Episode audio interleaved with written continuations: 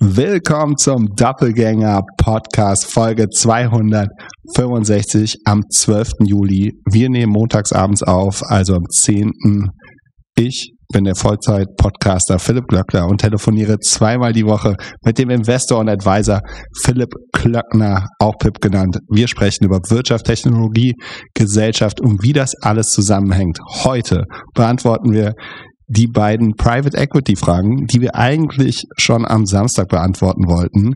Im AI Corner geht es um die Kommunikation mit AI, Coding Bootcamps und die mögliche Auswirkung von AI auf die Märkte. In der Vorbereitung zu den Earnings erzählt Pip nochmal, wie er potenzielle Short-Kandidaten für sich identifiziert.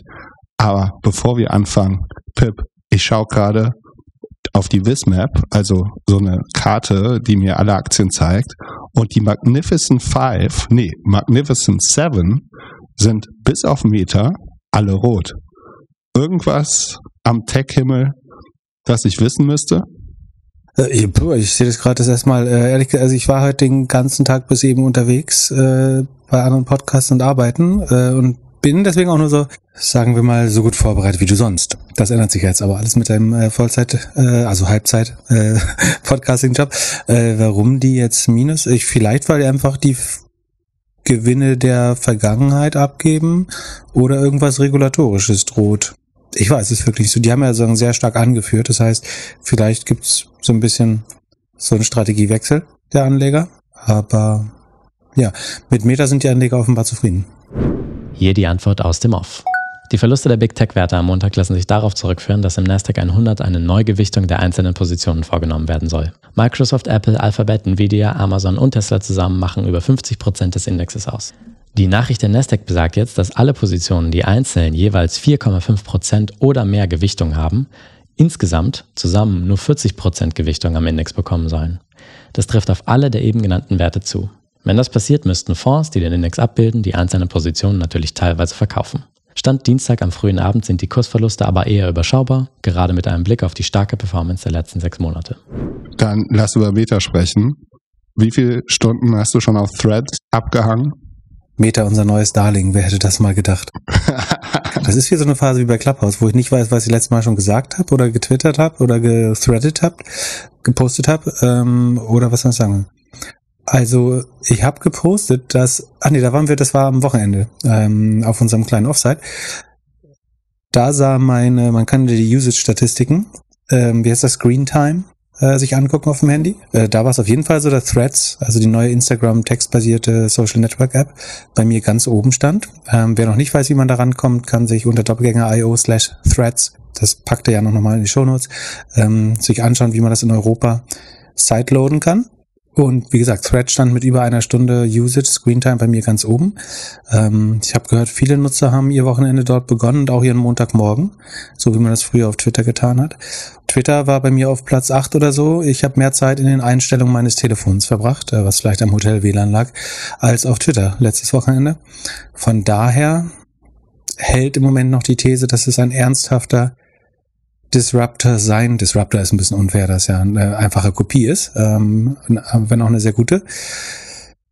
Bis jetzt hält die Traktion. Also das Userwachstum flacht zwar ab, aber man hat jetzt nach vier, fünf Tagen ähm, heute, morgen das erste Mal die 100 Millionen Nutzer Marke geknackt. Ähm, das ist logischerweise wie immer die schnellste Zeit, in der eine App das geschafft hat. Der bisherige Rekordhalter war ChatGPT, ähm, die zwei, zwei Monate gebraucht haben um 100 Millionen äh, Nutzer zu haben. Das, was zwei Monate gedauert hat äh, bei ChatGPT und bei Instagram, glaube ich, neun Monate, äh, nee, drei Jahre schon, drei Jahre bei Instagram gedauert hat, hat Threads in vier, fünf Tagen geschafft. Ähm, natürlich mit viel Rückenwind dadurch, dass man auf den Instagram-Login aufbaut, aber auch andere Apps nutzen ja Apple-Logins oder andere.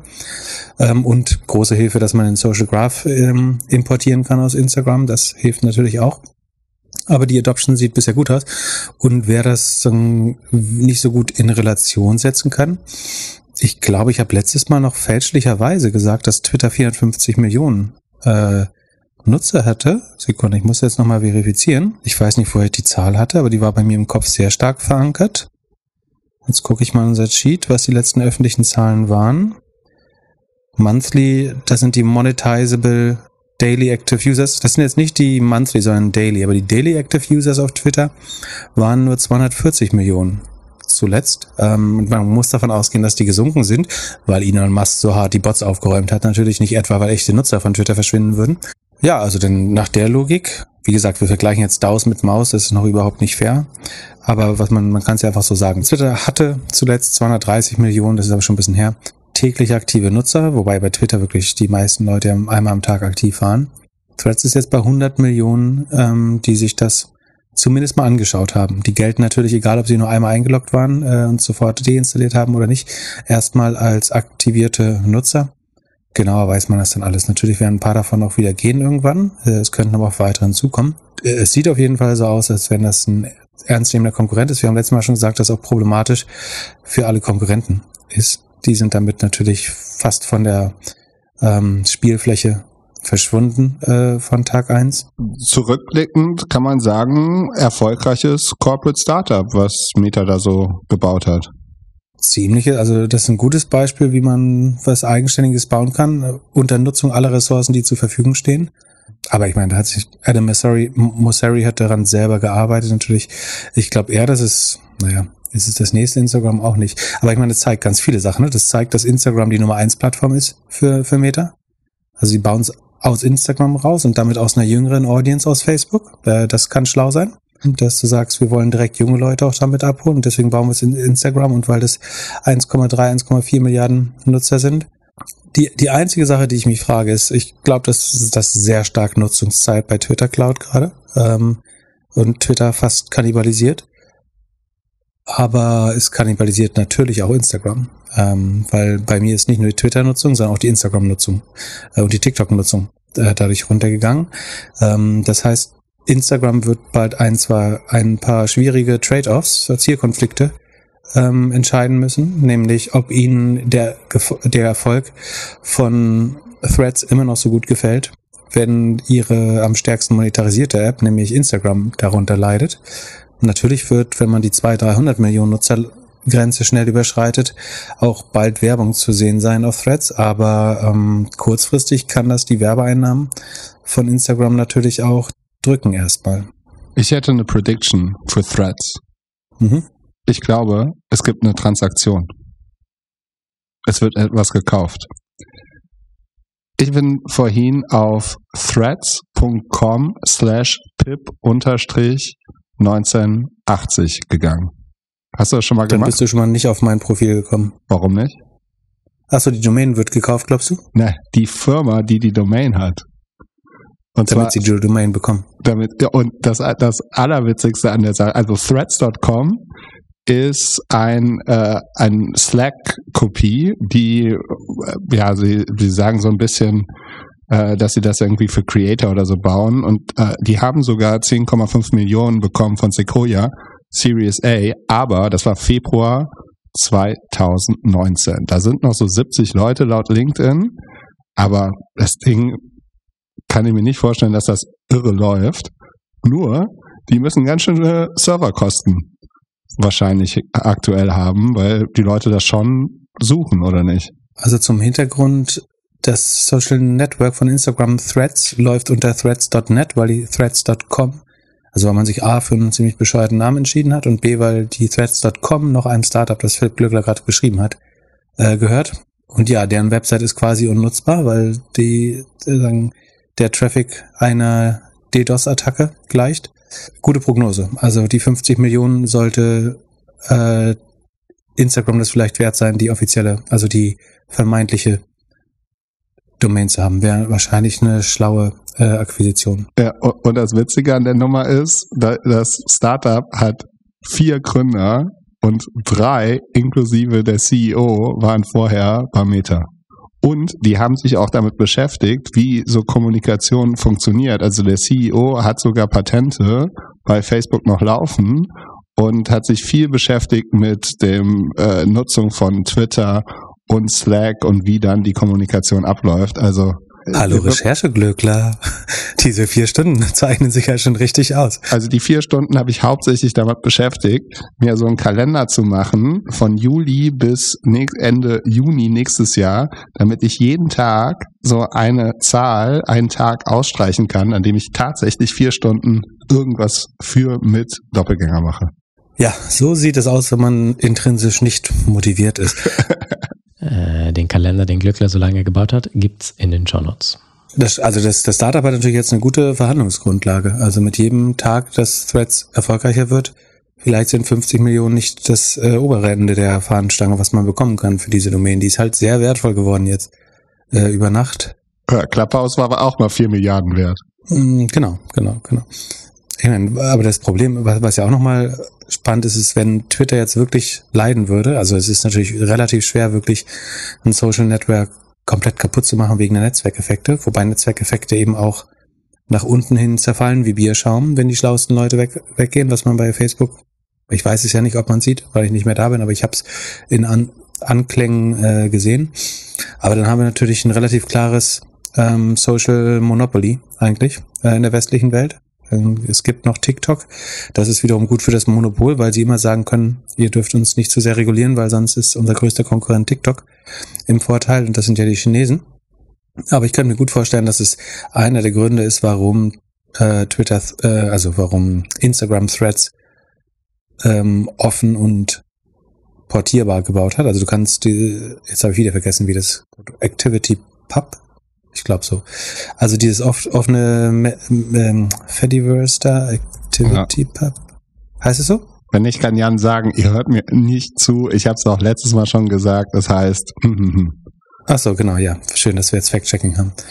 Ähm, also ich glaube, man hat es äh, sehr durchdacht darauf gebaut, um A, dem, vielleicht dem DMA, dem Digital Market Act der EU ähm, schon vorauszukommen, weil da geht es ja viel um Portabilität von Daten und ein offenes Protokoll. Damit kann man natürlich immer sagen, hey, wir sind ja eigentlich nur eine App, die auf einen großen, auf ein Protokoll äh, zugreift und jeder kann gern anderen Klienten nutzen, wenn er will. Und dann kann man das Google-Argument machen, dass man mal sagt, Competition is one click away. Du kannst es gleich über Mastodon ansteuern, wenn du möchtest. Auch wieder was dafür, das spricht, ähm, dafür, dass es sehr gut überlegt ist. Was man auch sieht, finde ich, ist, dass auf Threads im Moment noch ein sehr ziviler Umgang herrscht. Ähm, es ist so ein bisschen, äh, ich habe es in einem Post genannt, als wenn man gegen den Türsteher Schach spielen muss im Club. Ähm, oder mit anderen Worten, es gibt ja gewisse technische Hürden, nämlich die, sagen die, die wir beschreiben, wie man die umgeben kann in unserem Post. Ähm, um sich da anzumelden, muss man ja sagen, minimales technisches Verständnis. Wirklich nicht viel haben, aber man muss ein bisschen was tun. Und es scheint erstmal viele Leute doch fernzuhalten, die man tendenziell da nicht haben möchte. Das soll jetzt auch nicht auf Ewigkeit eine intellektuelle Bubble bleiben natürlich, aber im Moment ist es noch sagen, sehr zivil dort. Könnte auch sein, dass ein paar Leute, die sich sonst viel im Internet aufhalten, sich gedacht haben, beim schönsten, wärmsten Tag im Jahr bleibe ich vielleicht eher mal draußen und lasse das Handy liegen. Das ist ja ein Unterschied, ob wenig gepostet wird oder ob die Qualität, Qualität der Posts ähm, sagen von einem gewissen Grundrespekt von, von vor Menschen zeugen.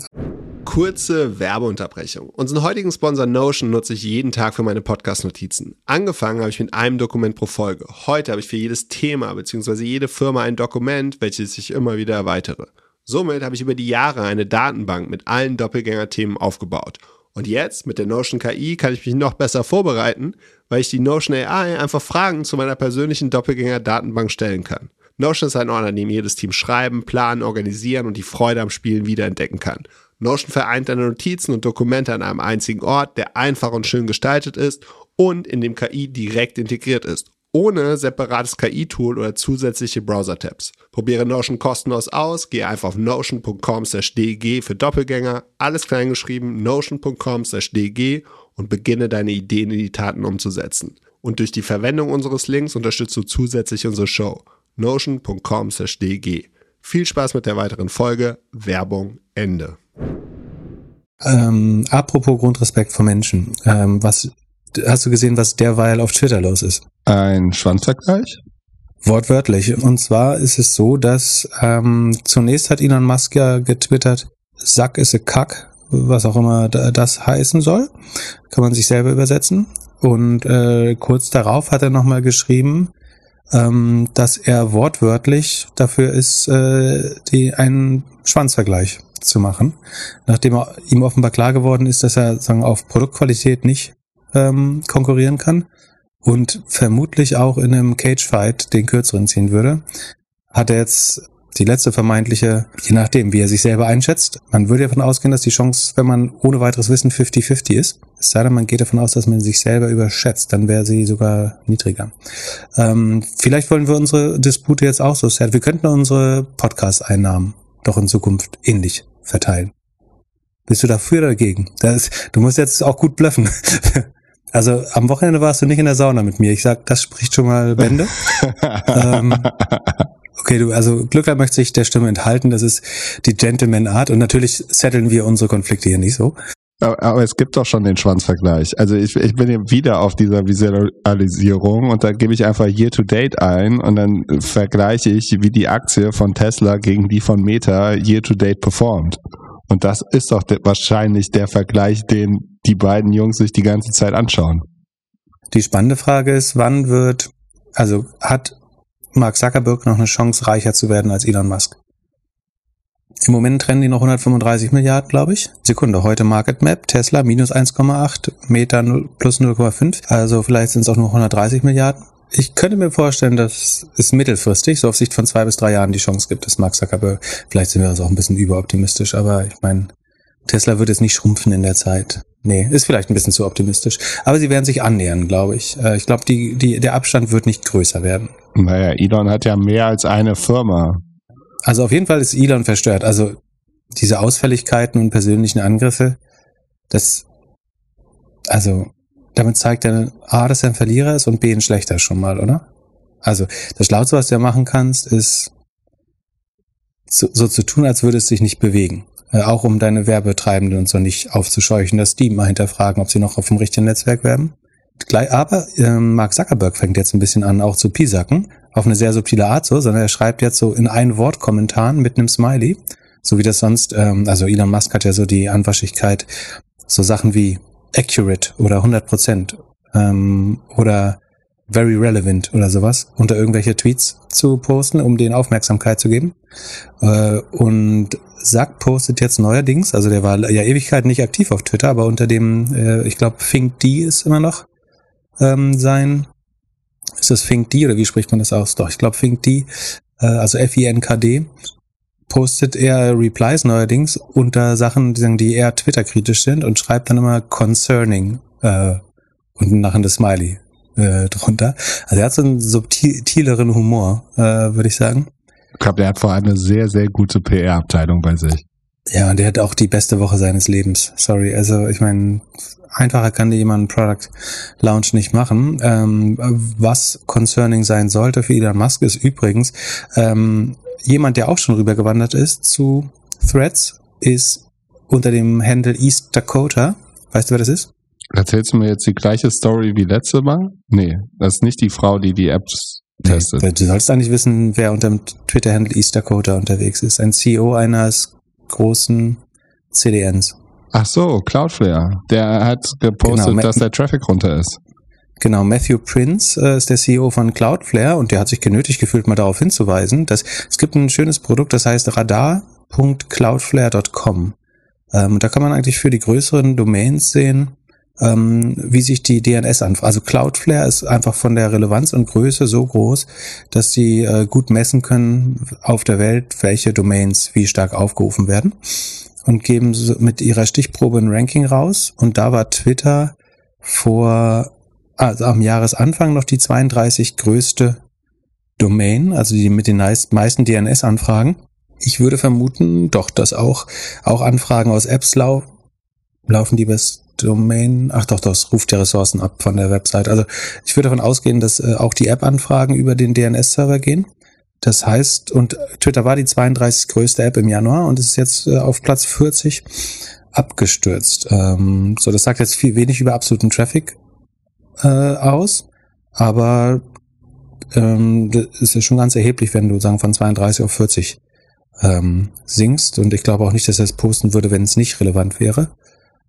Also auch das ist natürlich sch schlecht für Elon Musk und Twitter, wenn das Ähm, dadurch, dass es eine private Company ist, ist die Firma natürlich relativ schlecht von außen zu durchleuchten. Deswegen gibt es auch nach wie vor Leute, ähm, die sagen, wir verstehen das alles nicht. Ähm, die das, die Twitter Blue-Einnahmen, ähm, da badet Elon Musk schon drin im Geldspeicher und äh, Twitter ist größer und interaktiver denn je, aber alle Outside-In-Daten, die man bekommt, sprechen überhaupt nicht dafür.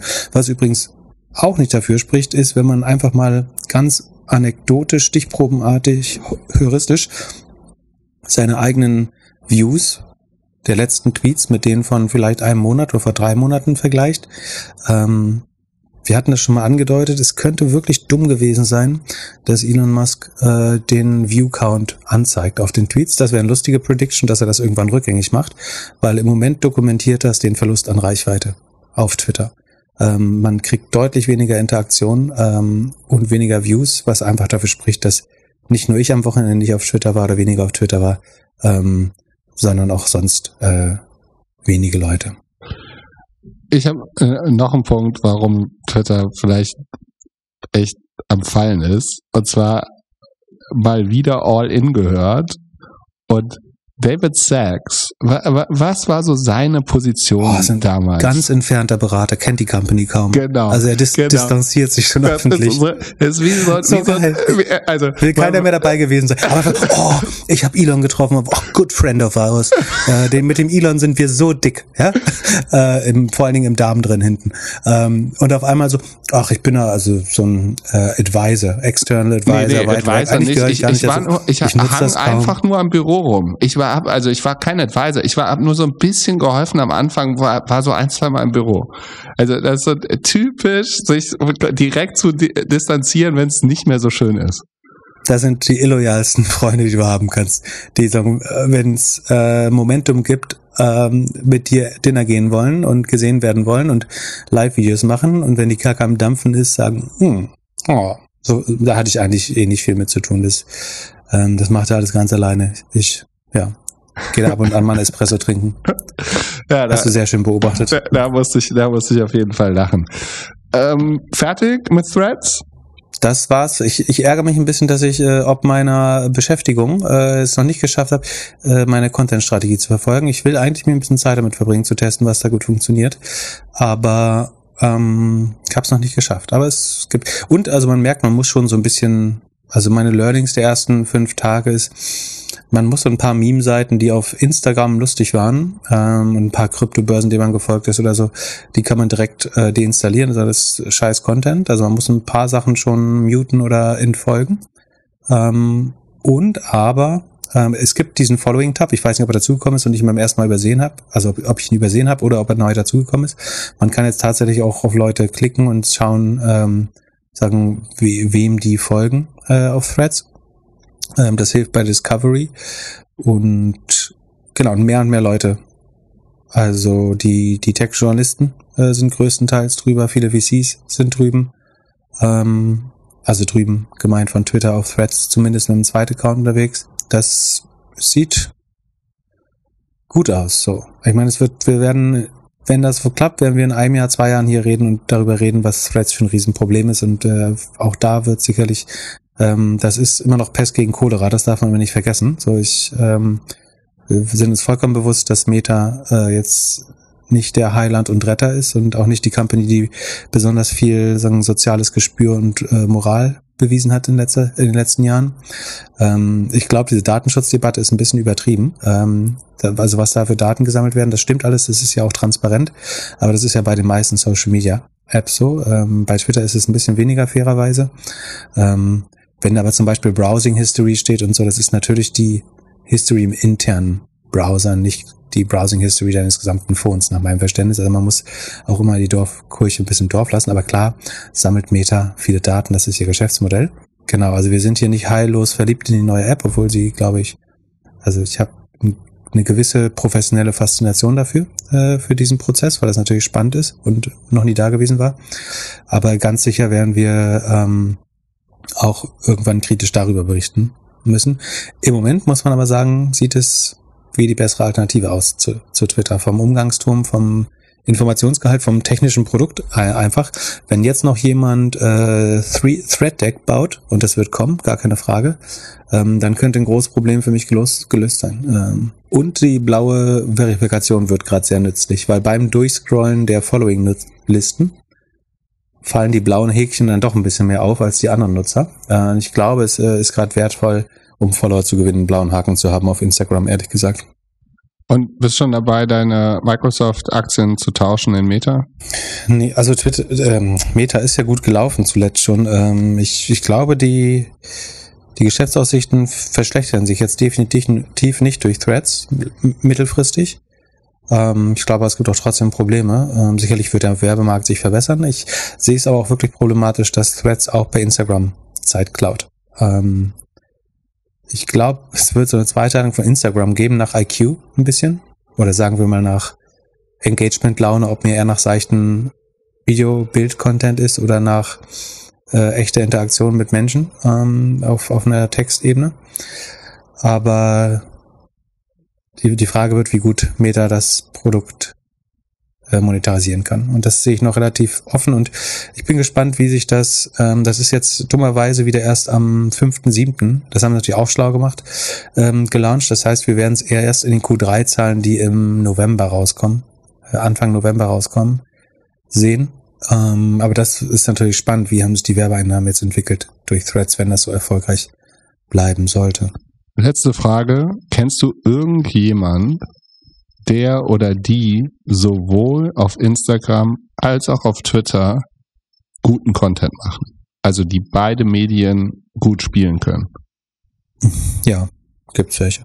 Nicht, äh, ich, ähm, es ist, es ist seltener unwahr, als es wahr ist. Es ist öfter unwahr, als es wahr ist. Also in der Regel sind Leute auf einem Kanal besonders gut. Also ähm, Paul Krugman ist bestimmt kein guter Instagram-Poster. Ähm, aber es gibt so, so meme-artige Fin, Fin, Fin-Twit-Accounts, die auf beiden Plattformen gut funktionieren. Ähm, ich glaube aber, dass die Deckungs, ähm, die Schnittmenge zwischen Twitter und Threads relativ groß sein wird. Aber ich, ich also meine, in, in einem Jahr sieht meine Followerliste auf Instagram komplett anders als, als, als auf Threads, als auf Threads. Da bin ich mir relativ sicher. Wenn du, du dahin äh, anspielst, da, da, davon kann man ausgehen, glaube ich. Dann ist Meta eigentlich irgendwann ein Fernsehsender, also ein mobiler Fernsehsender. Du bist den ganzen Tag beschäftigt, irgendeinen Content bei denen zu schauen. Ja, die, die werden viel, ich meine, am Ende geht's, also es gibt ja, also diese ganze Debatte, ist das Twitter oder ist das Instagram und so, das ist ja einfach scheißegal, weil am Ende geht's um Attention. Und Attention saugen sie gerade ohne Ende. Und im Moment ist TikTok und ähm, Threads das Spannendste. Instagram ist natürlich groß und mächtig und hoch monetarisiert, äh, keine Frage. Aber von, vom Momentum, vom Wachstum ist natürlich äh, TikTok und Threads gerade spannender. Ähm, und auch TikTok ist nicht so schnell auf 100 Millionen Nutzer gekommen. Aber wie gesagt, das, diese, diese Geschwindigkeit 100% vergleichen kann man das einfach nicht, weil das war jetzt die perfekten Rails, die du haben konntest, um das zu erreichen äh, mit der bestehenden Userbasis, mit dem Social Graph, mit ähm, Elon Musk, der wirklich alles getan hat, um den, ähm, den Launch von Thread so, so glatt wie möglich zu machen. Also sein Verhalten in den letzten drei Monaten war die ultimative Gleitcreme äh, auf den, also es, es hätte, hätte er die Schienen mit Kettenfett, äh, also die Schienen, auf denen gelauncht wird, mit Kettenfett einbalsamiert jeden Tag. Von daher ähm, ist das, ich habe es dem besten Beispiel für die Macht von Kollaboration genannt. Ähm, wie, wie schnell Threads gewachsen ist, das schafft man nur, wenn äh, einer wirklich gewinnen will und der andere sich ständig selbst in äh, Fuß schießt. Lass uns. Und eine Sache, die ich noch äh, spannend finde, äh, und da bin ich mit dem Elon-Bashing, äh, ich verstehe, dass das für, für Leute, die wirklich stark an Elon glauben, sich auch schwer anhört. Ähm, aber er benimmt sich einfach gerade besonders dumm. Ähm, da muss man echt überlegen, ob unsere Kritik vorher nicht gerechtfertigt war, weil ich hätte nicht gedacht, dass es so krass wird. Aber ich glaube, der große Unterschied ist, den man merkt, ist, dass Mark Zuckerberg über die letzten Jahre ganz gleich, was man über sagen, viele sagen, Fehlentscheidungen, was die gesundheitlichen ähm, Aspekte von Instagram und so weiter angibt, ähm, was man ihm sicherlich attestieren kann, ist, dass er über die Jahre, ich glaube, der ist jetzt auch 39, der wird einfach jedes Jahr drei Jahre schlauer. So, weil er unheimlich wissbegierig ist, lernen will, ähm, den Willen hat, sich zu ver verbessern und weil er den Zugang zu schlauen äh, Leuten hat. Und Ge Gefühl altert er im besten Sinne drei Jahre in einem Jahr ähm, durch den Zugang zu den Ressourcen und die, die Auffassungsgabe, die er hat. Und hat dieses Talent, gute Leute einzustellen äh, und die Besten zu halten. Wenn du mal schaust, wie der ist in Führung Andrew Bess Bosworth immer noch da, Alex Schulz ähm, be befördert äh, immer weiter aus also vom Performance Marketing Analytics kommt, glaube ich, inzwischen CMO. Ähm, also unheimliches Talent, gute Leute zu identifizieren und zu fördern und äh, lange zu binden an die Company, gute Leute einzustellen ähm, und das komplette Gegenteil von Elon Musk, der gefühlt rückwärts altert und gerade in die Pubertät verfällt, äh, wenn man seinen Einlassungen folgt. Und wenn es mit Twitter weiter bergab geht, wird er wahrscheinlich irgendwann zum Kleinkind äh, und das macht mir auch echt Sorgen, was er dann noch mit der Plattform vorhat, an verzweifelten Moves, um sie zu retten. Ich wünsche mir, um das ganz klar zu sagen, sehr, ich wünsche mir sehr das Überleben von Twitter, ehrlich gesagt, ähm, weil es natürlich ein super wertvolles Produkt für die Gesellschaft war, äh, bis vor lang. Aber im Moment sieht es echt problematisch aus. Ich glaube, du musst die ganze Zeit, die du in Twitter investiert hast, vergessen. Sunk Costs. Das befürchte ich, dass das war, es ist auf jeden Fall der richtige Hinweis, wenn es so weitergeht, klar. Ähm, dann ist es vollkommen egal. Ich, und ich verbringe, wie gesagt, mehr Zeit postend. Im Moment, ja, vielleicht ausgeglichen noch, aber ähm, die, die Interactions interess interessanterweise sind schon fast gleich. Also ich krieg auf niedrig dreistellig irgendwie Interactions auf Threads und auf Twitter, obwohl die auf Twitter ja angeblich 40 mal so viel, also das ist spannend. Äh, ich habe dort, äh, Scott Galloway hat nämlich was gepostet, jetzt wo ich die Zahl sage, fällt mir auf. Der hat gesagt, er hat 38 mal mehr Interactions ähm, und das passt 100% zu mir, weil ich habe 40 mal so viel Follower auf Twitter wie auf, ähm, nee, 40 stimmt gar nicht, sind, so, wie viel habe ich auf Twitter? Ach schade, das wäre zu schön gewesen naja, 28 mal so viel habe ich, äh, oder 30 mal so viel ungefähr äh, bei Elon und ich krieg die gleiche Interaktion. Das heißt, eigentlich ist Threads 30 mal more engaged, engaging. Das liegt ein bisschen daran, dass auch der harte Kern der Nutzer zuerst dorthin wandert natürlich. Ähm, aber dann stimmt das mit den Beobachtungen überein. Das, und dann muss man sich auch nochmal die Bot-Frage stellen bei Twitter, die auf Threads natürlich trotzdem zukommt. So, damit genug. Das, das wird ein äh, relevantes Thema bleiben, das kann ich schon versprechen, aber wir versuchen es natürlich trotzdem so objektiv wie möglich zu betrachten. Aber es ist, also, man, man muss es auch möglich machen, äh, indem man sich mal eine Woche nicht wie ein Vollidiot benimmt. Und als wir das, das letzte PS Punkt 3, äh, was man noch sagen kann, das, und das muss man schon auch erwähnen, ist natürlich auch ein furchtbares Zeichen von to Toxic Masculinity, äh, was der hier zeigt. Also erst ein Cage-Fight und dann Pimmelvergleich. Äh, ein schlechteres Vorbild kann man, glaube ich, nicht, nicht sein. Das muss man schon auch nochmal äh, erwähnen, dass er Elon, äh, Elon Musk hängt in vielen Kindern. Apropos, was macht unser deutscher Elon Musk eigentlich? Ähm, den, hat man auch wahrscheinlich weniger gehört. Ähm, der freut sich. Year to date ist der bestimmt auch ganz gut am Laufen. Dessen Form läuft gut, das äh, geben wir gern zu. Ähm, das ist auch vermutbar natürlich, wenn die Märkte anziehen, aber ähm, da bin ich gespannt, wann, wann man wieder auf seinem Einsatz ist. Das wird vielleicht passieren, wenn die Märkte anziehen. Möchte man denn noch so ein Auto fahren von so einem verrückten CEO? Äh, das habe ich heute mit jemandem auch diskutiert eben. Ähm, da ging, also der, der hat anschließend die Frage und was mit Tesla gefragt, weil ich, nee, das ist schon, also da sinken die Margen ein bisschen, aber das ist eine gute Company. Ähm, oh Gott, ich muss Twitter ausmachen, ey, ich sehe schon wieder Sex und Elon in meinem Feed und kann mich nicht konzentrieren, Entschuldige. Also äh, da meinte ich so, nee, Tesla ist schon solide Company, die Margen gehen runter, aber die Absatzzahlen sehen echt gut aus, es gibt halt mehr Konkurrenz, aber Ladesäulen, alles super spannend, ähm, ist auch meine ehrliche Meinung. Aber man muss natürlich fragen, wenn so ein Elon jetzt sagen, von Spaß zu Mental Breakdown kippt irgendwann, ähm, was natürlich schon sein kann, dann würde ich mir auch mit Tesla, würde ich mich auch mit Tesla nicht wohlfühlen. Andererseits glaube ich, im Gegensatz zu Twitter hat er bei Tesla sehr gute Lieutenants, ähm, Stellvertreter ähm, und besseres Personal, glaube ich, geheiert. Und äh, ich glaube, der Laden läuft besser auch ohne ihn. Also nicht besser ohne ihn, aber er läuft auch ohne ihn gut. Wie er läuft. Aber die Marke, er ist ja die Marke. Er ist schon immer die Marke gewesen und die Leute kaufen die Autos wegen ihm. Also, weil die Autos gut sind vielleicht, aber vor allem wegen ihm. Und wenn er nicht mehr äh, das Face dafür ist oder man einfach sagt so, hey, ich habe andere Werte als dieser Typ, Das stimmt. Also du fährst ein Pimmelcage letztlich. Ähm, ob du, ob du das möchtest und dich daran wohlfühlst, ist eine andere Frage. Aber ich, also ich will das jetzt auch nicht, will nicht aufhetzen. Dagegen soll jeder das Auto fahren, worauf er Bock hat. Aber es kann natürlich sein, also das, die, die Marke wird wahrscheinlich nicht äh, wir hatten doch mal hier Daten dazu. Warum äh, rätseln wir so rum, wenn wir, aber das ist jetzt ins Backlog verrutscht, ne? Wir hatten mal so schöne Positionierungsdaten, welche Leute welche Autos fahren. Ja, genau. Äh, also äh, Leute, die eher in Amerika eher äh, links sind, fahren Mercedes und Tesla. Genau, das sind vergleichsweise die deutschen FDP-Wähler äh, in Amerika links, aber ähm, na gut, habe ich jetzt hier nicht mehr drin. Psst, die Grafik findet ihr in den Show Notes.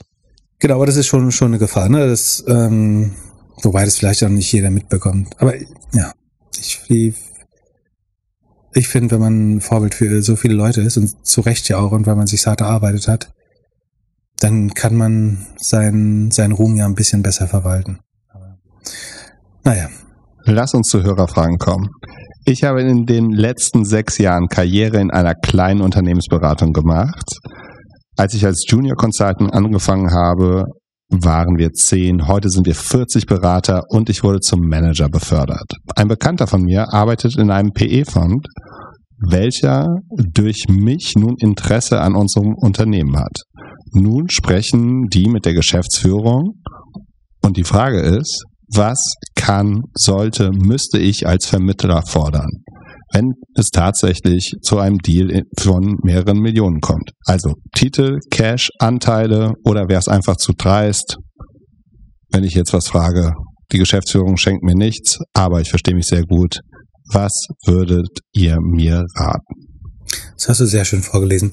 Ich würde deine Antwort gern zuerst hören. Ich würde nichts fordern. Ah also der, der Mensch hat die Beziehung so ein bisschen gemakelt, würde ich sagen, am Anfang, also die Kontakt hergestellt. Und jetzt könnte was daraus werden und äh, schon er fragt, was er dafür bekommen kann. Du sagst nichts, warum? Ja, also er ist mega jung und der Deal ist ja eher so zwischen Tür und Angel entstanden. Es ist jetzt nicht so, dass er, äh, also, dass er dafür wirklich was gemacht hat und wenn er vor sechs Jahren angefangen hat, dann wird er äh, noch so jung sein. Ich würde lieber schauen, dass ich irgendwie dort lerne, wie so ein Deal zustande kommt und mir das genau angucke und irgendwie so viel unterstützen wie möglich. Aber da jetzt irgendwie ein Prozent oder so versuchen rauszubekommen an Kohle, glaube ich, ist ein bisschen übertrieben. Finde ich ähm, eine gute Einstellung. Spannende Zeit. Also ähm, sogenannte Finder Fees, also dass man einen Käufer kauft oder ein, ein, ein Ziel ähm, identifiziert für einen Käufer, sind nicht vollkommen unüblich, dass da so eine Art Kickback gezahlt wird. Das, das gibt schon, oder beziehungsweise für Investmentbanks ist das ein Geschäftsmodell ähm, sogar, aber so Finder Fees sind nicht ganz untypisch. Ich habe aber auch, das, aber das ist nur meine persönliche Meinung. Das heißt nicht, dass es unredlich ist, aber meine persönliche Meinung ist auch, dass es immer so ein bisschen wegelagerisch klingt und ich, ich glaube, ich würde, ich mache Intros oder solche Connections, wenn ich glaube, dass es für beide Parteien oder für, für eine neutral und für die andere gut ist, dann mache ich das gern. Ähm, deswegen sage ich zum Beispiel Startups auch ganz oft, dass ich mein Netzwerk als Angel eigentlich nicht mitverkaufe, weil wenn eure Company kacke läuft, werde ich, oder wenn euer Produkt scheiße ist, kann ich es eh niemandem aufquatschen. Das ist Bullshit, das werde ich nicht machen, weil es ja meine Freunde sind oder meine Kontakte. Ähm, das heißt, ich mache das immer gern kostenlos, wenn es für beide sinnvoll ist oder für mindestens eine Seite und für die anderen nicht negativ. Ich, ich will eigentlich nicht, dass mein Ruf oder meine Brand wird, dass ich für irgendwelche Kickbacks, irgendwelche Deal, Deals marke. Ähm, ich glaube, dass ich finde die, die Brand der Unabhängigkeit äh, viel interessanter, also nicht nur für den Podcast, aber auch generell äh, viel interessanter. Und ähm, ich verstehe, dass man Gefühl hat, was hat man hat vielleicht dazu beigetragen und äh, hat jetzt einziger nichts davon bekommen. Aber ganz oft werden solche Deals auch eigentlich so entstanden. Ähm, oder sie, die Frage ist, würde er auch eine Breakup-Fee akzeptieren, wenn es nicht funktioniert? Äh, wahrscheinlich nicht. Von daher, ähm, ich will jetzt nicht sagen, jemand ist ein Arschloch, wenn er das Geld nimmt oder danach fragt, äh, was für ihn drin ist. Aber ich, für mich selber wäre es nicht das Richtige und ich neige nicht dazu, das ähm, zu machen. Ähm, die, die Frage ist eher so, was er in dem neuen Konstrukt vielleicht selber für eine Rolle äh, macht. Wenn, wenn die Leute an ihn glauben, dann wird er eine Zukunft in dem neuen Konstrukt haben. Und vielleicht ist das die größere Opportunity langfristig. Oder er switcht zum PI. Wenn er, Oder so. also, ja, äh, äh, ja, ich würde da, ich würde das einfach ruhig beobachten. Gibt bestimmt noch mehrere Deals, die dann später kommen.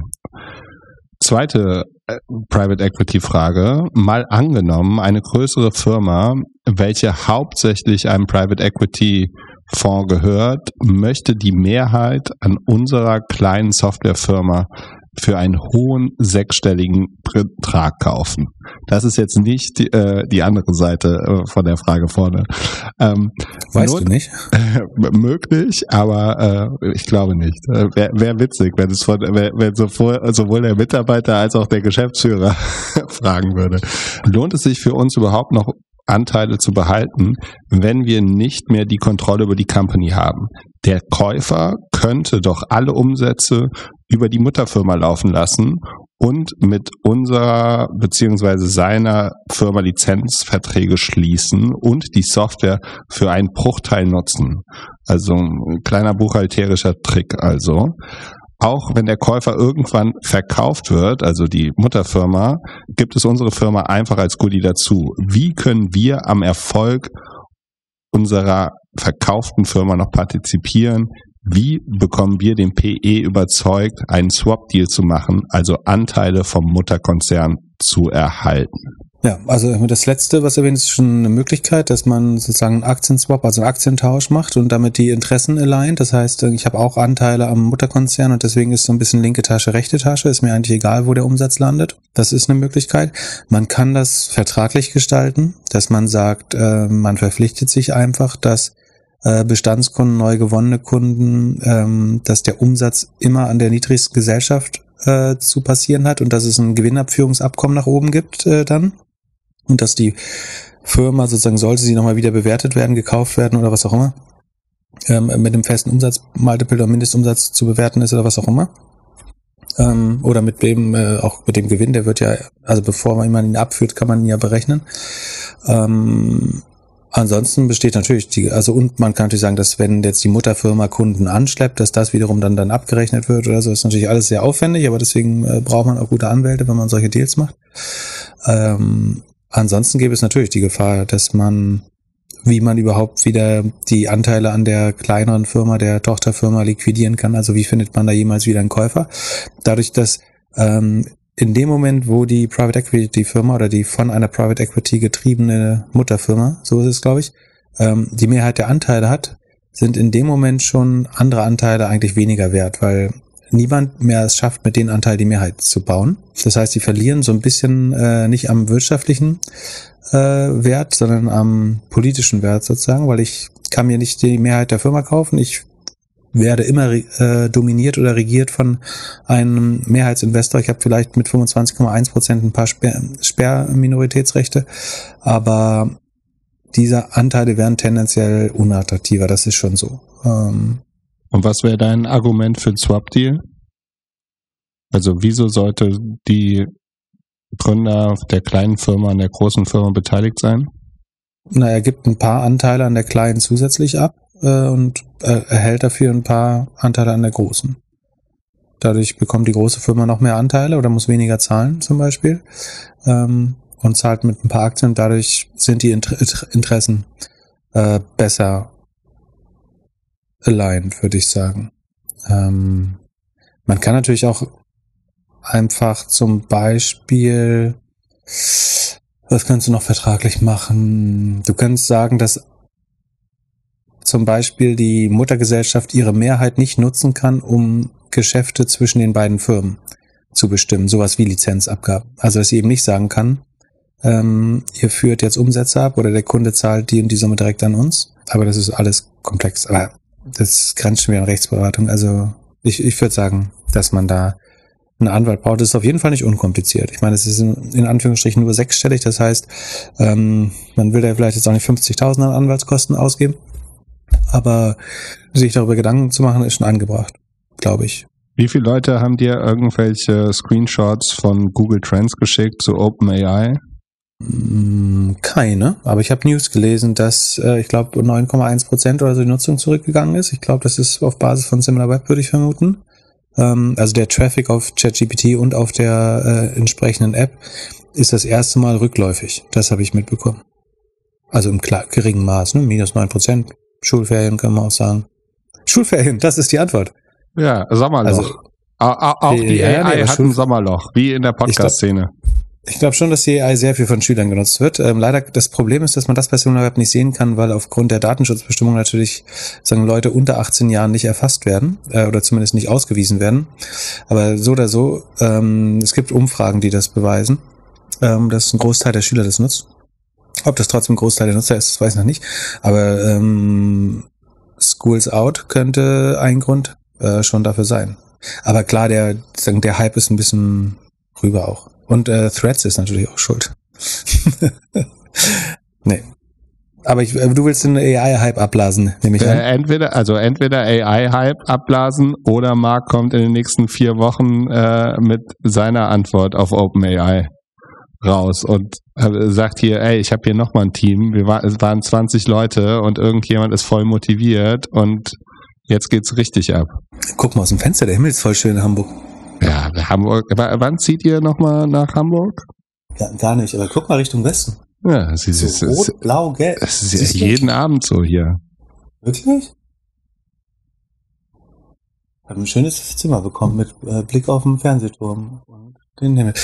Ähm, die Antwort, äh, Facebook baut ja, ähm, hat, hat ja Lama, der die sagen und baut, glaubt an die Open Source Community, ähm, was glaube ich eine gute Strategie ist. Ähm, es schafft immer Sympathie unter, äh, unter den Entwicklern, ähm, sorgt für ernsthafte Competition, weil du sozusagen nicht, nicht alleine kämpfst, sondern mit der Community zusammen. Ähm, sicherlich nicht uneigennützig. Ähm, das verbessert die Modelle mit jedem, der es nutzt. Ähm, das darf man mal nicht vergessen, dass die Modelle mit nicht nur jedem, der es als Nutzer nutzt, sondern auch als Programmierer nutzt, äh, höchstwahrscheinlich hast du, du hast immer eine zufällige Chance, dass jemand was baut, was zum Beispiel Halluzination ähm, reduziert oder irgendwelche anderen Fehler fixt ähm, besseres Alignment hinbekommt und so weiter. Von daher, ähm, Facebook ist nicht raus. Also sie sind nicht so laut im AI-Rennen und jetzt auch nicht der treibende Player, aber sie sind nicht raus aus dem Rennen, würde ich sagen.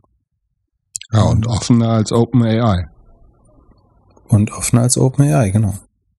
Facebook könnte das, äh, das die AI-Lösung für kleine Unternehmen bauen, könnte ich mir vorstellen. Die haben guten Kontakt zu kleinen Unternehmen über Messenger, ähm, WhatsApp und so weiter. Ähm, und sie könnten so Customer Service Bots und sowas für kleine Unternehmen äh, sehr schnell ähm, zur Terminvereinbarung. Da kämpft Google sicherlich auch drum, aber äh, auch da würde ich Meta jetzt noch nicht aufgeben, obwohl sie jetzt nicht äh, der, die, der Protagonist des AI-Rennens sind.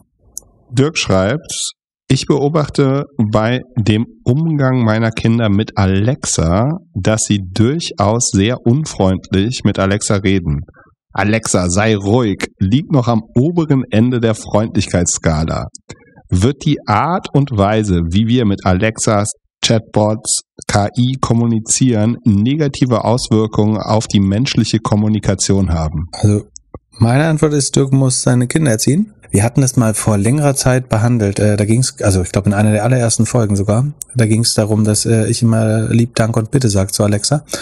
Und ich glaube, ich habe auch Spaß sogar gesagt, falls die AI mal äh, die Macht übernimmt, ähm, werde ich als netter Mensch äh, erinnert werden. Wenn du in die Wohnung schreist, Stecki aus, dann nennst du das, äh, sagst du danach dich, bitte. Ja, nur beim Licht, aber bei anderen Sachen sage ich Das mir Dank Licht, und das Bitte. Licht wird, wird, wird dir die Rache bescheren. Aber ich A schrei ich nicht äh, und B sage ich das immer noch freundlich. Also ich, würde, aber Gott, ich bin jetzt auch nicht der beste Beziehungs, äh, Entschuldigung, ähm, Erziehungsratgeber, aber hätte ich Kinder, würde ich den erziehen, mit Computern wie mit Menschen zu sprechen, ähm, um zu verhindern, dass sie irgendwann mit Menschen wie mit Computern sprechen. Das unsere, wär- Kritik war da, unsere Kritik war damals, dass man, dass man durch die schlechte, ähm, durch das schle- schlechte Natural Language Processing von Alexa teilweise so befehlsartig sprechen muss oder dass das der einfachere Weg ist, weil sie eben noch nicht so gut versteht. Also stell mir bitte eine IAU auf sechs Minuten, hat damals eben nicht äh, funktioniert äh, gut, sondern Timer sechs Minuten äh, ist einfacher. Und das war die Debatte damals übrigens, lustigerweise. Ähm, ich, ich würde, ich meine, AI wird immer menschlicher werden, die, die Grenze wird verwischen. Und ich hielt es immer für die bessere Variante, direkt vernünftig mit AI zu sprechen, einfach weil es schwer wird in den Modus. Also in, ich glaube, es ist schwer zwischen den verschiedenen Modi zu switchen. Für, für Kinder und vielleicht sogar für, für Erwachsene. Du hast doch schon mal so ein Skill gebaut für, für Alexa. Könnte man nicht einen Kinderskill bauen, der äh, nur, dass Alexa nur zuhört oder nur ausführt, wenn Bitte gesagt wird? Also du kannst die Befehle definieren, ähm, aber Alexa versucht natürlich so gut wie möglich auch mehr zu verstehen. Deswegen wäre sie fast veranlagt, glaube ich, auch ohne das Bitte. Ich weiß nicht, ob man das erzwingen kann, aber ja, wie gesagt, ich glaube, das ist keine Programmierung, sondern Erziehungsaufgabe.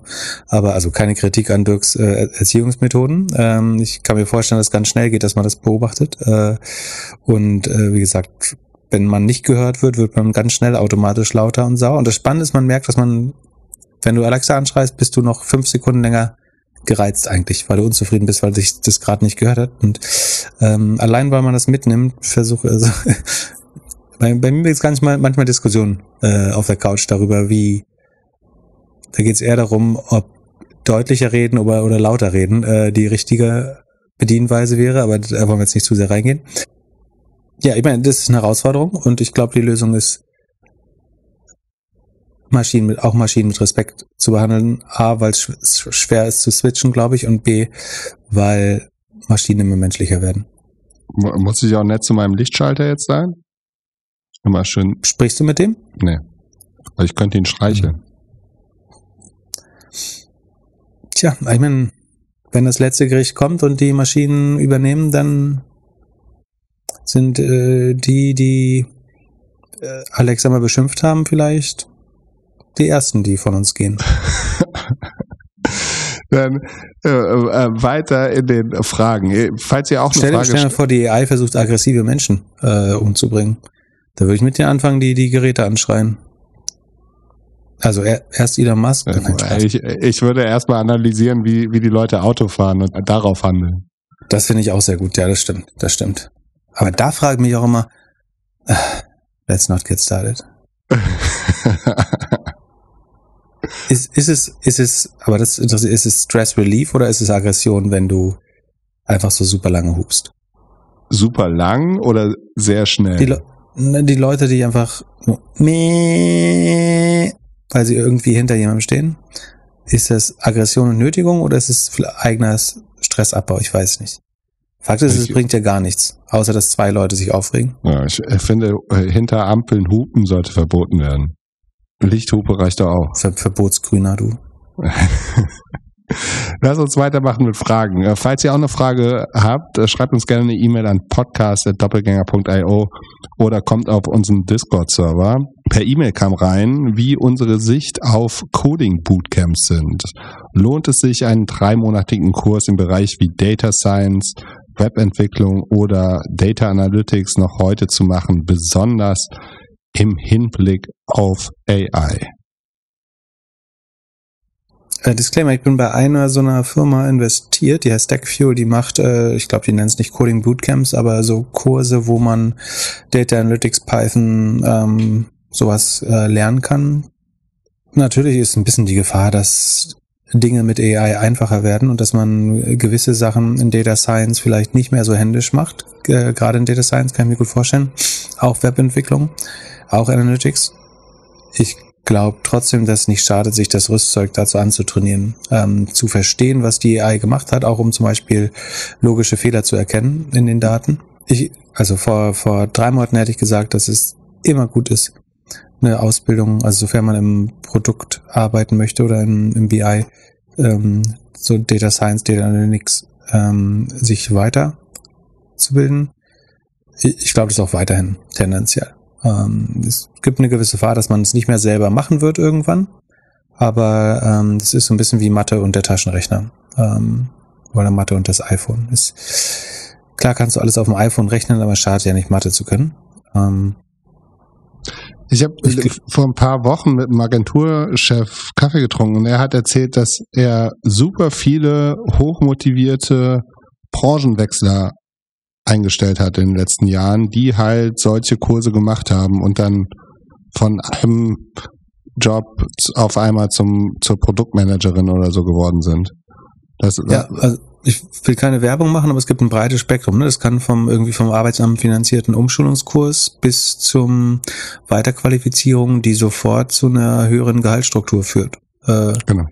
Äh, nützlich sein. Ähm, also ich will mir Zahlen nicht ausdenken, aber es gibt äh, mindestens, war es nicht bei VW damals so, dass sie eine vierstellige Anzahl Data-Leute gesucht haben? Ich würde schätzen, im sagen DAX und Mittelstand sprechen wir über eine mittlere fünfstellige An Anzahl an äh, Data Scientists und Analysten äh, und Analystinnen, die fehlen.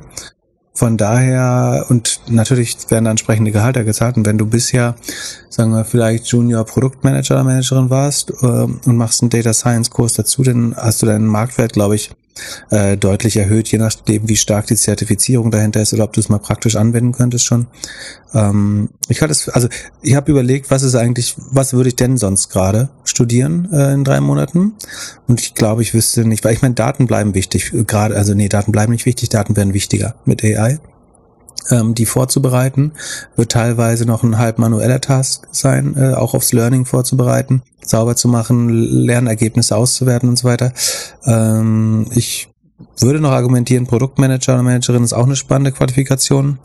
Äh, aber es sind, glaube ich, die, die, die wertvollsten Add-ons für den Lebenslauf, die man gerade machen kann. Neben MBA und so auch alles schön, klar. Aber wenn es jetzt um eher Skill-basierte Dinge geht, äh, finde ich das eigentlich äh, gute Module, ähm, die wie gesagt auch sehr direkt Impact haben können. Und egal was du machst, ich glaube, dein Job wird leichter, wenn du das Verständnis einmal hast ähm, und selber ein bisschen R oder Python schreiben kannst oder ähm, nur Looker, Looker oder Tableau oder Click äh, ein bisschen besser bedienst. So, du musst gleich weg, deswegen die Short-Kandidaten-Frage schieben wir auch, aber zum Schluss, wir haben uns ja am Wochenende gesehen. Sag mal, du hast unheimlich gut gerochen. Was, was für ein Parfum hast du da genutzt? Das, das stimmt nicht. Ich war so warm, dass ich bestimmt nicht gut gerochen habe. Heute übrigens wieder nicht. Ähm, die, die News dahinter ist sehr schön. Wie lange hast du, äh, wie viele Stunden hast du an der äh, Überleitung gearbeitet? Die ist mir, die ist mir äh, kurz gekommen. Äh, ich äh, äh, auf dem Fahrrad. Ich ähm, habe gedacht, das kann, kann man gut verbinden. Ja, äh, wo, worauf Herr Glöckler... Was man in vier Stunden alles so schafft, unfassbar. Ja. ähm, worauf Herr Glöckler anspielt, ist der, der Luxuskonzern Kering, zu dem unter anderem die Marke Gucci gehört zum Beispiel, hat die, den Parfumproduzenten Creed, äh, Oliver Creed, ähm, übernommen für sage und schreibe dreieinhalb Milliarden. Und jetzt schätz mal, wie viel Umsatz Creed macht, wenn du nicht tatsächlich recherchiert hast heute. Nee, das habe ich nicht. Ich war die ganze Zeit mit dieser Überleitung beschäftigt. Eine Viertel, eine Viertelmilliarde. Ähm, das heißt, sie haben zwölfmal, 14 Mal Umsatz bezahlt. Nicht schlecht. Warte, 10 mal 250 sind 2,5 Milliarden, 4 mal, ja doch, ähm, 14 mal Umsatz bezahlt. Ist, glaubst du, das ist üblich, hoch oder wenig für eine Kosmetikmarke oder eine ja, Parfummarke? Wahnsinnig viel. Ja, ist wahnsinnig viel. Aber, und jetzt kommt der Grund, warum sie das äh, bezahlen können, ähm, schätzt mal von diesen 250 Millionen Umsatz äh, letztes Jahr, wie viel Gewinn da übrig geblieben ist. Hm, Keine schon viel. Die verkaufen doch eigentlich nur Wasser mit ein bisschen Geruchsstoffen. In einer teuren Glasflasche wahrscheinlich. Genau. Aber schätz mal, so die Hälfte? Ja, ähm, bis mehr. Mehr? Ja, so Visa Mastercard Niveau, 60 Prozent, also 250 Millionen Umsatz, 150 Millionen ähm, EBIT, Sekunde, EBITDA. Ähm, also das müssten 60 Prozent sein vom Umsatz, der als Marge kleben bleibt. Also nach Cost of Goods, nach Marketing, nach Sales, nach na gut, R&D gibt's da nicht so viel. Ähm, die Parfums verkaufen die seit 1760, äh, 1760. Nee, da war es ein Schneider. Ich glaube, seit dem 19. Jahrhundert ähm, sind sie Parfümeur. Die haben ein ganz lustiges Konzept. Die ähm, waren so früher der Hofparfümeur von äh, George III. und Queen Victoria und so.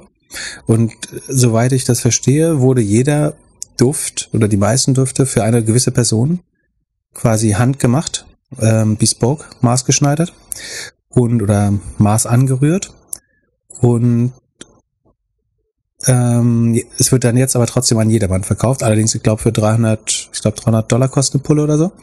Ähm, da kann man sich denken, dass da wahrscheinlich nicht, nicht 300 Dollar an Wareneinsatz drinsteckt äh, und auch keine 100 Dollar. Dadurch kommt es zu der hohen Marge. Ähm, ja, aber hochattraktives äh, Luxus-Asset. Ich glaube äh, auch, ich glaube, Hermes hatte sogar ähnliche Margen, wenn ich mich richtig erinnere. Das kann man weiß gar nicht, ob müssen wir beim nächsten Elf, du bist ja mal ganz schnell dabei, LVMH-Ergebnisse ähm, auszuwerten, wenn die wiederkommen. Dann können wir nochmal drauf gucken und vergleichen. Ähm, aber schon krass, dass man äh, 14 Mal Umsatz für eine Parfum Parfümerie äh, oder Parfumproduzenten ähm, bezahlt. Hätte ich nicht gedacht. Und welches Parfum trage, sage ich natürlich trotzdem. Außer das ist von Creed. Also nicht Greed wie, Gier, sondern Creed wie Credo. Äh, es ist werden ähm, ursprünglich Londoner, äh, ich glaube Schneider, der dann von George an den Hof nach Paris geholt wurde, um da Parfum herzustellen. Das ist, glaube ich, die Story. Ähm, genau. Dein einziges Luxusgut, das du dir noch gönnst. Das, äh, das ist durchaus Luxus, würde ich sagen. Ja, aber wenn man seinen Duft gefunden hat, muss man auch dabei bleiben. Aber ich ja, kann es nicht verraten. Ich, ich hatte mal, schon sehr lange her, aber äh, ich hatte mal eine ähm, wie, hast du, wie würde man das nennen? Also kurzweilige Bezie Beziehung. Ähm, und äh, die hat dann jemand anderem das Parfum geschenkt, damit er wie ich rieche. Ähm, ich hoffe, die hört nicht zu, aber ich glaube nicht. Ähm, da, das fand ich ein bisschen weird und dachte ganz gut, äh, dass wir das nicht so machen. Ähm, deswegen verraten wir das nicht, damit, damit nicht äh, die ganzen Leute äh, die ja auf der Straße anquatschen und auch noch genauso riechen. Äh, nee, ihr dürft immer gerne Hallo sagen natürlich, äh, nicht falsch verstehen. Äh, wir freuen uns meistens. Ähm, aber, aber es muss ja nicht so sein, dass die Leute alle genauso riechen wie, wie wir. Ähm, genau. Ich kann euch Glück das Parfum sagen, das ist äh, Old Spice. In diesem Sinne, äh, immer schön duschen bis äh, bis Mittwoch, nee, bis Samstag. Jan, äh, du kannst ja am Anfang nochmal reinreden, warum sich jetzt hier die Magnificent Five, äh, Seven so bewegt haben. Wie komme ich denn auf Magnificent Five? Kurzes Update, wir haben am Montagabend aufgenommen. Wenn was ganz Wichtiges passiert, dann schalten wir uns nochmal ein. Ansonsten ähm, ist das der Redaktionsstand äh, quasi. Einen schönen Mittwoch. Ciao, ciao. In diesem Sinne, Peace.